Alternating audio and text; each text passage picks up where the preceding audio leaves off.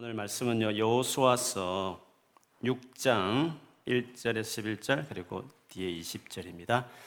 우리 밑에 있는 유아 유치부 친구들도 잘 들으세요. 우리 선생님 말씀 잘 듣고 어, 스크린으로 목사님 꼭 보세요. 자 성경책 읽겠습니다. 좀 긴데 조용히 귀를 쫑긋해서 들어주세요. 여호수아서 6장 1절부터 읽습니다. 여리고성 사람들은 이스라엘 자손들을 두려워하여 성문을 굳게 닫아 걸었습니다. 아무도 성 안으로 드나들지 못했습니다. 그때에 여호와께서 여호수아에게 말씀하셨습니다. 보아라, 내가 여리고를 너에게 주겠다. 여리고의 왕과 그 모든 군인들도 너에게 줄 것이니 하루에 한 번씩 여리고성을 너의 군대와 함께 행군하며 돌아라. 그 일을 6일 동안 하여라. 제사장 일곱 명에게 순양의 뿔로 만든 나팔을 가지고 언약궤 앞에서 행군하라고 말하여라. 일곱째 되는 날에는 성을 일곱 바퀴 돌며 제사장들에게 나팔을 불라고 말하여라. 제사장들이 한 번 길게 나팔을 불면 백성들에게 나팔 소리를 듣고 크게 고함을 치라고 말하여라. 그리하면 여리고의 성벽이 무너질 것이다. 그때 백성들은 곧장 앞으로 쳐들어가거라. 그리하여 눈의 아들 여호수아는 제사장들을 불러 모아 말했습니다. 여호와의 언약궤를 나르시오. 제사장 일곱 명은 나팔을 들고 언약 그 언약궤 앞에서 행군하시오. 그리고 여호수아는 백성들에게 명령했습니다. 자 가시오 성둘레를 도시오 무기를 든 군인들은 여호와의 궤 앞에서 행군하시오. 여호수아가 백성들에게 말하기를 마치자 나팔을 가진 일곱 명의 제사장들이 여호와 앞에서 행군하기 시작했고 행군과 동시에 나팔을 불기 시작했습니다. 그 뒤에는 여호와의 언약궤를 든 제사장들이 뒤따랐고 무기를 든 군인들은 제사장들 앞에서 행군하였습니다.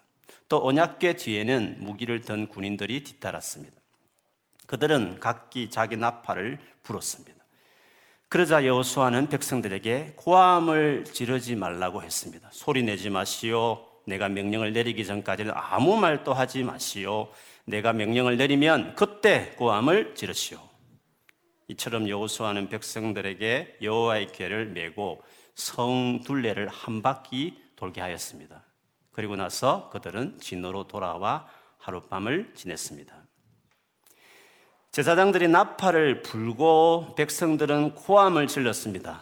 백성이 나팔 소리를 듣고 고함을 치자 성벽이 무너졌습니다. 그러자 모든 사람이 성 안으로 곧장 쳐들어갔습니다. 이렇게 하여 이스라엘 사람들은 여리고를 차지했습니다. 아멘.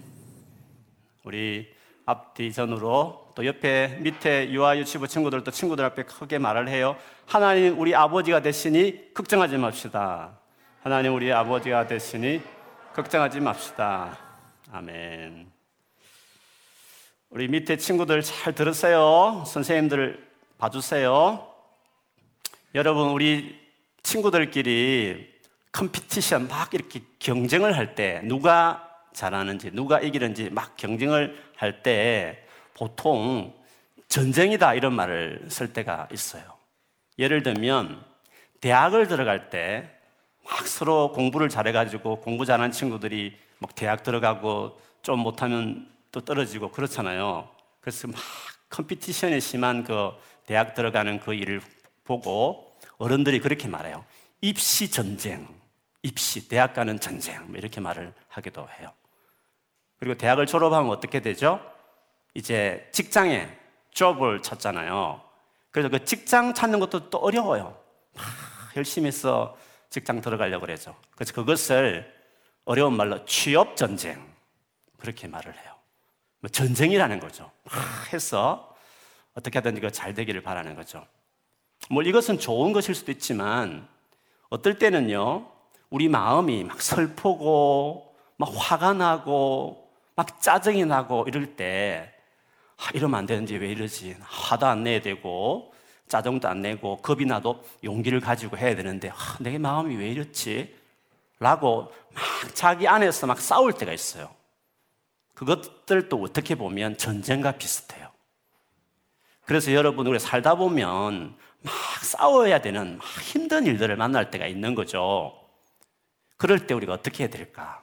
어떻게 하면 전쟁에서 이기는 사람이 될 수 있을까? 오늘 그것을 오늘 읽었던 이 성경 구절을 통해서 우리 보려고 해요. 오늘 읽었던 책은 여호수아서라는 책인데요. 여호수아서라는 책은 성경에서 전쟁을 되게 많이 하는 책이에요.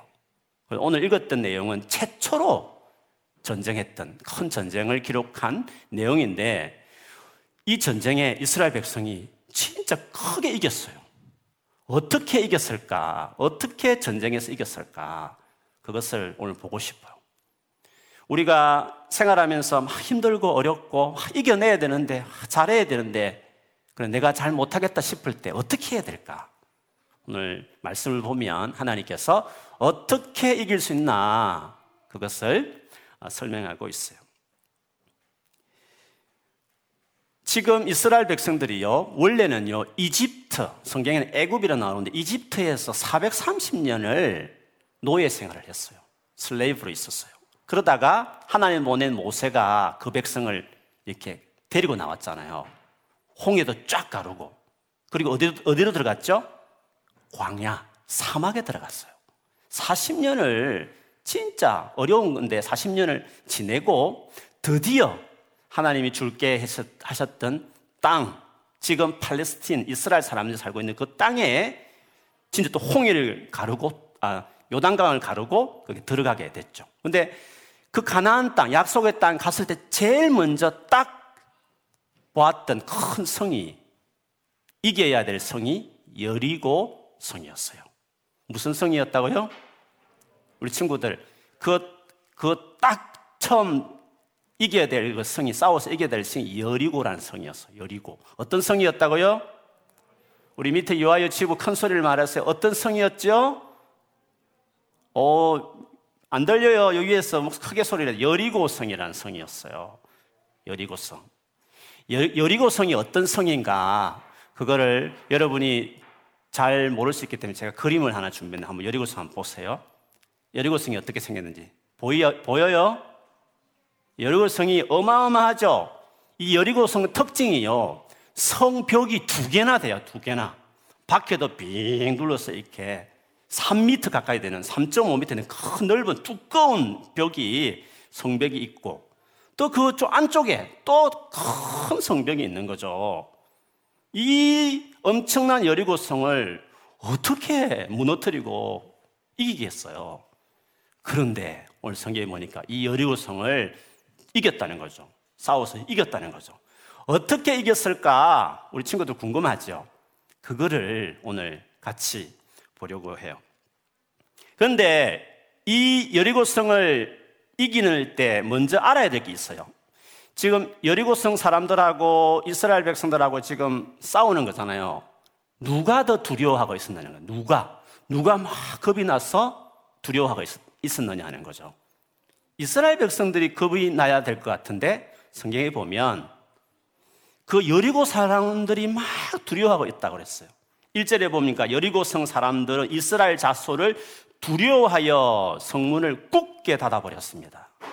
그 여리고성 사람들이 두려워했다는 거죠. 왜 그들이 두려워했을까? 이스라엘 백성들이 어떤 백성들이 소문을 들은 거죠. 그 당시에 최고 힘센 나라가 애굽, 이집트거든요.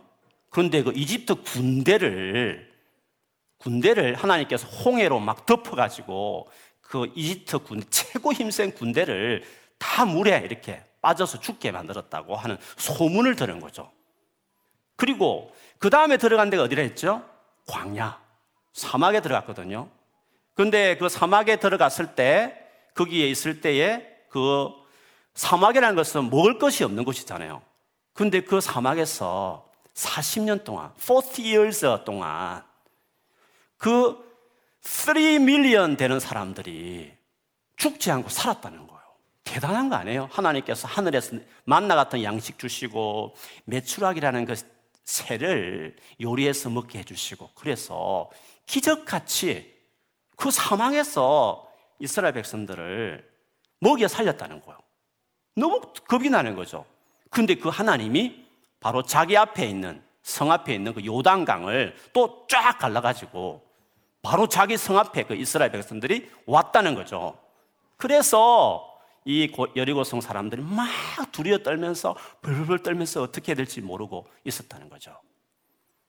여러분, 하나님이 함께 하니까 이스라엘 백성들이 그리 큰 놀라운 기적을, 미러크를 일으킨 거죠. 이스라엘 사람들은 너무 약하지만 그 이스라엘 사람들과 함께한 하나님이 너무 대단하니까 여리고성 사람들이 겁을 냈다는 거예요. 마찬가지로요, 지금 우리 친구들과 우리는 너무 약하게 보이시지만 우리와 함께 하시는 하나님께서 예수 믿으면 그때부터 하나님이 함께 한다 그랬어요. 절대 안 떠난다 그랬어요. 그러니까 우리 역시도 세상에서 제일 힘이 있는 그래서 귀신이 제일 겁내는 사람이 누구냐? 하나님이 함께하는 예수 믿는 우리 친구들이 제일 힘센 귀신들 두려워하는 사람이라고 말을 했어요. 자, 그러면 하나님이 나와 같이 계시는데 이 하나님과 함께 어떻게 이렇게 어렵고 힘든 것들을 이겨낼 수 있을까? 하나님이 어떻게 이겨낼 수 있다고 말했나 하는 것을 오늘 보고 싶어요. 오늘 본문에 보면 보면 하나님께서 seven days 7일 동안 그 여리고 성을 한 바퀴 비 이렇게 돌아가라 돌아다니라 그랬어요. 7일 동안 한 바퀴 돌고 또 하룻밤 자고 또 한 바퀴 돌고 이렇게 한 바퀴씩 그렇게 했어요. 그래서 제일 마지막 7일째, 일곱 번째 날에는 일곱 번 계속 돌아. 한 바퀴 돌고 또 돌고 일곱 번 돌라고 그랬어요. 그리고 구함을 와!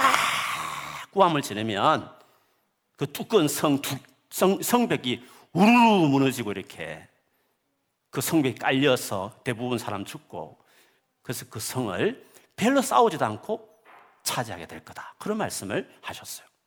그런데 이때 돌 때요, 어떻게 돌았는지를 성경은 아주 자세하게 설명해 놓고 있어요.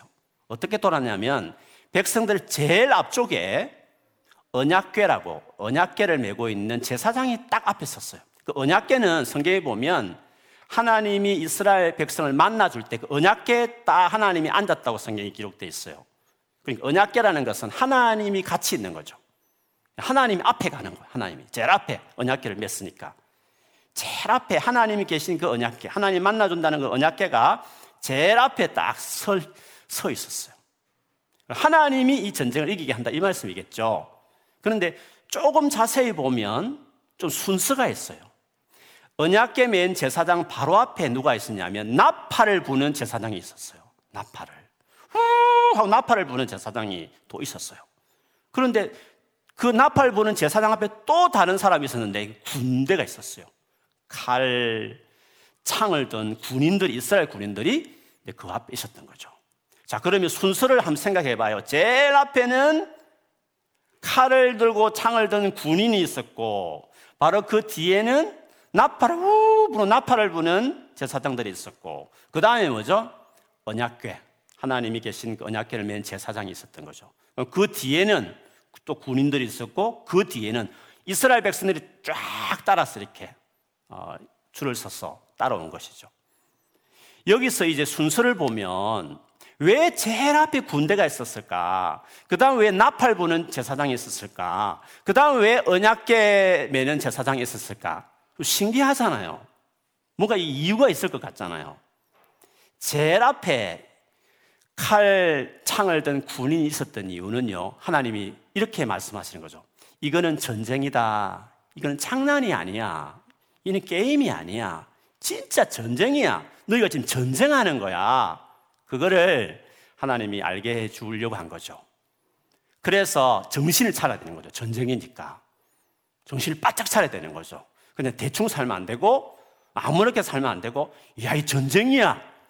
막, 이 하나님이 필요해. 라고, 하나님 필요해. 이렇게 정신을 차리게 하기 위해서, 이는 전쟁 상황이야. 라는 것을 딱 싸우기 위해서 우리가 지금 있는 거야. 라는 그거를 깨닫게 하기 위해서 군인이 앞에 있었어요. 자, 그러면 싸우겠다. 정신을 차렸는데, 그 다음에 뭘 해야 되느냐? 그 다음에 뭐죠? 군인 다음에 뭐가 있었죠? 나팔 부는 제사장이 있었던 거죠. 나팔을 계속 부는 거죠. 나팔 부는 게 뭘까? 보통 나팔은 뭐 노래 부를 때, 뭐 이렇게 막 콘서트 때 나팔을 불기도 하는데, 성경에 보면 나팔을 부는 이유들이 많이 있는데, 특별히 이 전쟁 상황에 대해 나팔을 부는 이유가 있어요. 그것을 잘 보여주는 책이 민수기 10장 9절에 나오는데 제가 읽어줄게요. 목사님 읽어줄 테니까 잘 들으세요. 이 나팔을 분다는 게 뭔지를 잘 들어야 돼요. 제가 읽어볼게요.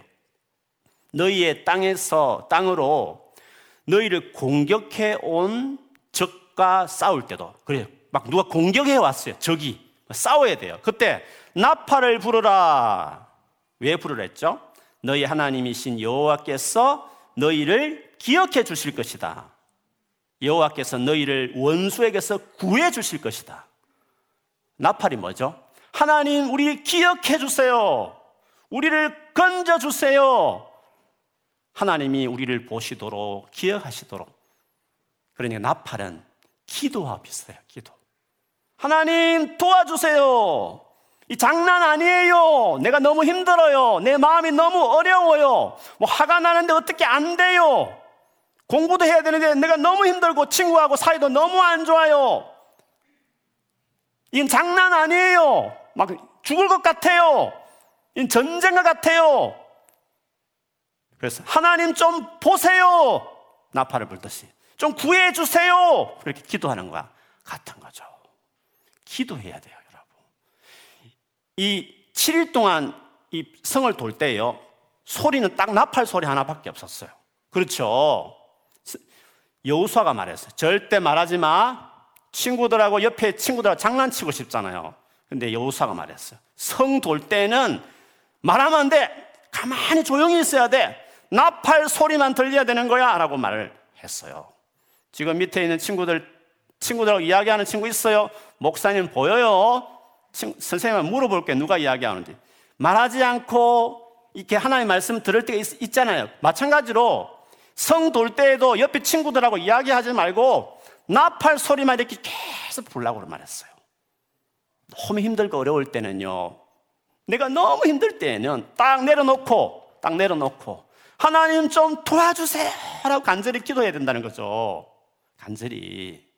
너무 힘들으면 어떤 엄마 아빠들은 밥도 안 먹고 음식도 안 먹고 막 금식하면서 기도하는 우리 엄마 아빠들 있어요. 왜? 내 힘으로 안 되겠다는 거지. 다 내려놓고 하나님 도와주세요라고 그렇게 자기 몸에 힘을 빼면서까지 하나님 도와달라고 기도하는 엄마 아빠들이 있다는 거죠. 그렇게 하면 아무리 힘들어도 어려운 전쟁도요, 하나님이 도와줄 수 있는 거죠. 보시는 거죠. 그렇게 나팔을 불고, 그 다음에 그 나팔 부는 제사장 뒤로 뭐가 가죠? 언약궤. 언약궤를 메고 있는 그 제사장이 뒤를 따라가는 거예요. 여러분, 그 언약궤 안에 뭐가 있는지 알아요? 그 언약궤 안에 이 박스거든요. 검으로 이렇게 되어 있는 박스거든요. 그 안에, 언약궤 안에 뭐가 있는지 알아요? 우리 친구들? 초등부 친구 알아요? 그 언약계 안에 뭐가 있는지 혹시 알아요? 십계명 들어있는 돌판이 있는 거예요. 그렇죠? 하나님의 말씀 있는 십계명이 그 언약계 안에 있어요. 우리 친구들 아는 친구들 많이 있었던 것 같아요. 눈을 보니까 많이 아는 것 같아요. 무슨 말이 하나님이 계실 때에는 하나님 말씀이에요. 하나님하고 이렇게 친하게 지낸 사람들은 하나님이 하시는 그 말씀하는 걸 뭔가 느껴요. 아, 하나님 이걸 원하는 것 같아. 하나님이 요즘 이렇게 살아가라고 내게 말하는 것 같아. 하나님이 지금 나에게 이렇게 저렇게 하라고 뭔가 하지 말 것, 할 것, 또 힘내라고 하는 용기도 주는 것 같고, 이런 하나님이 내게 하시는 말씀을 듣는다는 거죠. 그래서 요한복음 1장 1절에 보면 하나님은 말씀이다 할 정도로 하나님은 정말 말씀해요. 그래서 하나님이 임재하는 곳에 하나님과 같이 살아갈 때에 특징이 있어요. 하나님이 내게 말씀하시는 게 뭔지를 자기가 아는 거죠. 뭐 귀에 들린다는 게 아니라 자기가 생각이 나는 거예요. 마음에 아, 하나님이 이걸 지금 원하는구나 라고 계속 사인을 주는 걸 자기가 느끼는 거죠. 그럼 어떻게 되죠? 하나님께서 사인을 주면 어떻게 되죠? 따라가야 되는 거죠. 따라. 그렇죠? 열심히 그냥 기도하고 그 다음 어떻게 해요? 하나님 말씀을 듣고 그 말씀을 순종하며 따라가는 거예요. 하나님 말씀을 듣는 방법은 많이 있어요. 여러분 성경을 집에서 이렇게 꾸준히 읽을 때, 읽을 때, 거기서 하나님이 읽을 때 그냥 뭔가 마음에 탁탁탁 다가오게 하는 뭔가 깨달아지는 말씀을 줄 수도 있고요. 특별히 이렇게 예배를 드릴 때, 주일학교 친구 예배 드릴 때, 또 선생님이 말씀을 가르칠 때 뭔가 마음에 탁 와닿는 아, 너무 좋아 진짜 그런 것 같아 라고 딱 다가오는 말씀이 있는 거거든요. 그래서 그 말씀이 중요해요. 그게 있으면 되는 거예요. 그래서 예배 드리는 거 정말 중요해요. 예배 빠지지 말고 잘 드리고 개인적으로도 집에 있을 때에도 꾸준히 성경 읽다 보면 뭔가 하나님이 살아계신 분이기 때문에 내게 뭔가 말씀하시는 게 있는 거죠. 그래요. 이거는 장난 아니다. 나 너무 힘들다.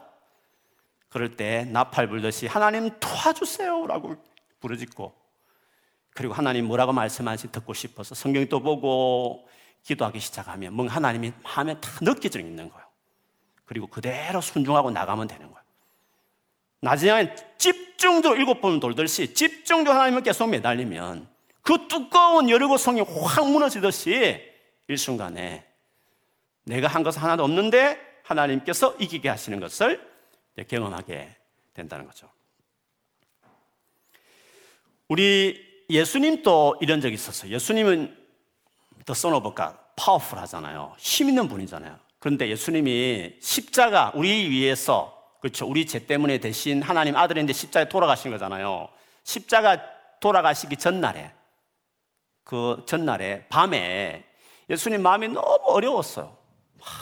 예수님이 웬만하면 어렵다는 말을 안 하는데 그때 너무 마음이 아파가 힘들어가지고 제자들에게 말을 했어요. 내가 너무 죽 고 싶을 정도로 너무 힘들다는 너무 슬프고 너무 어렵다는 거예요. 근데 예수님께서 그때 무슨 일 했냐면 게세마네라는 그 동산, 평소에 늘 가는 조그만 산이 있었어 가든이 있었는데 그 산에 올라가서 예수님 뭘 했냐면 오늘 말씀처럼 막 기도한 거예요. 기도를 땀에 피가 나오는 것처럼 보일 정도로 아주 힘을 다해서 나팔 불듯이 하나님 앞에 그렇게 기도한 거예요. 끝까지 일곱 번 돌듯이 막 기도를 했을 때 성경에 보니까 천사가 와가지고 예수님을 힘을 주고 도와줬다 그랬어요. 그때 예수님이 무슨 기도를 했냐면 하나님 뜻대로 살 거냐 살지 않을 것이냐 내가 십자가를 지어야 되냐 아니 안 져야 되냐 이걸 꼭 씨름을 했거든요. 기도하면서 말씀대로 살아야 되겠다. 하나님 뜻대로 내가 끝까지 가야 되겠다. 그래가지고 그 다음날 용기 있게 그 전날에는 겁이 나고 막 힘들고 막 그랬는데 딱 용기 있게 십자가 지고 우리 위해서 돌아가신 거예요. 그래서 우리가 구원을 받고 재용서 받고 하나님 나라 들어갈 수 있고 하나님 우리 아버지가 되는 일들이 있었죠. 하나님 그 예수님을 모시고 너무 고마워서 죽은 지 3일 만에 다시 살려냈어요. 그래서 하나님 나라의 오른편에 지금 앉아 계셔서 나중에 다시 이 땅에 오신다는 거죠. 그처럼 예수님도 살아계실 때에 진짜 예수님도 감당이 안 될 만큼 힘든 그 일이 있었을 때 이렇게 기도하고 말씀에 순종했더니 놀라운 하나님 이후의 기적을 베풀어서 우리 모두가 구원받게 했던 것처럼 우리 똑같은 거예요. 여러분 힘들고 어려울 때 오늘 여호수아가 정복했던 것처럼 예수님이 했던 것처럼 그렇게 하시길 바래요. 열심히 주님 찾는 거예요. 나팔을 매일 불어야 되는 거예요. 너무 힘들면 일곱 번 부르는 거예요. 그리고 고함을 지르는 거예요. 와 주님 성리하겠어요. 이렇게 하면 열의성 무너지듯이 하나님이 도와주신 은혜를 경험하게 되는 줄 믿습니다. 우리 친구들, 우리 엄마 아빠들 힘든 사람이 있으면 싸우는 것 같다. 장난 아니다. 매일매일 살아가는 것이 너무 어렵다. 앞으로 어려운 게 너무 많은 것 같다. 걱정하지 마세요. 오늘 하나님 가르쳐 주신 방식대로 기도하고 말씀 계속 가까이 하면서 주시는 그 감동 따라서 그냥 순종하면 나가면 따라가면 하나님이 크게 빅토리 승리하게 해주실 줄 믿습니다. 네, 우리 같이 한번 기도하겠습니다.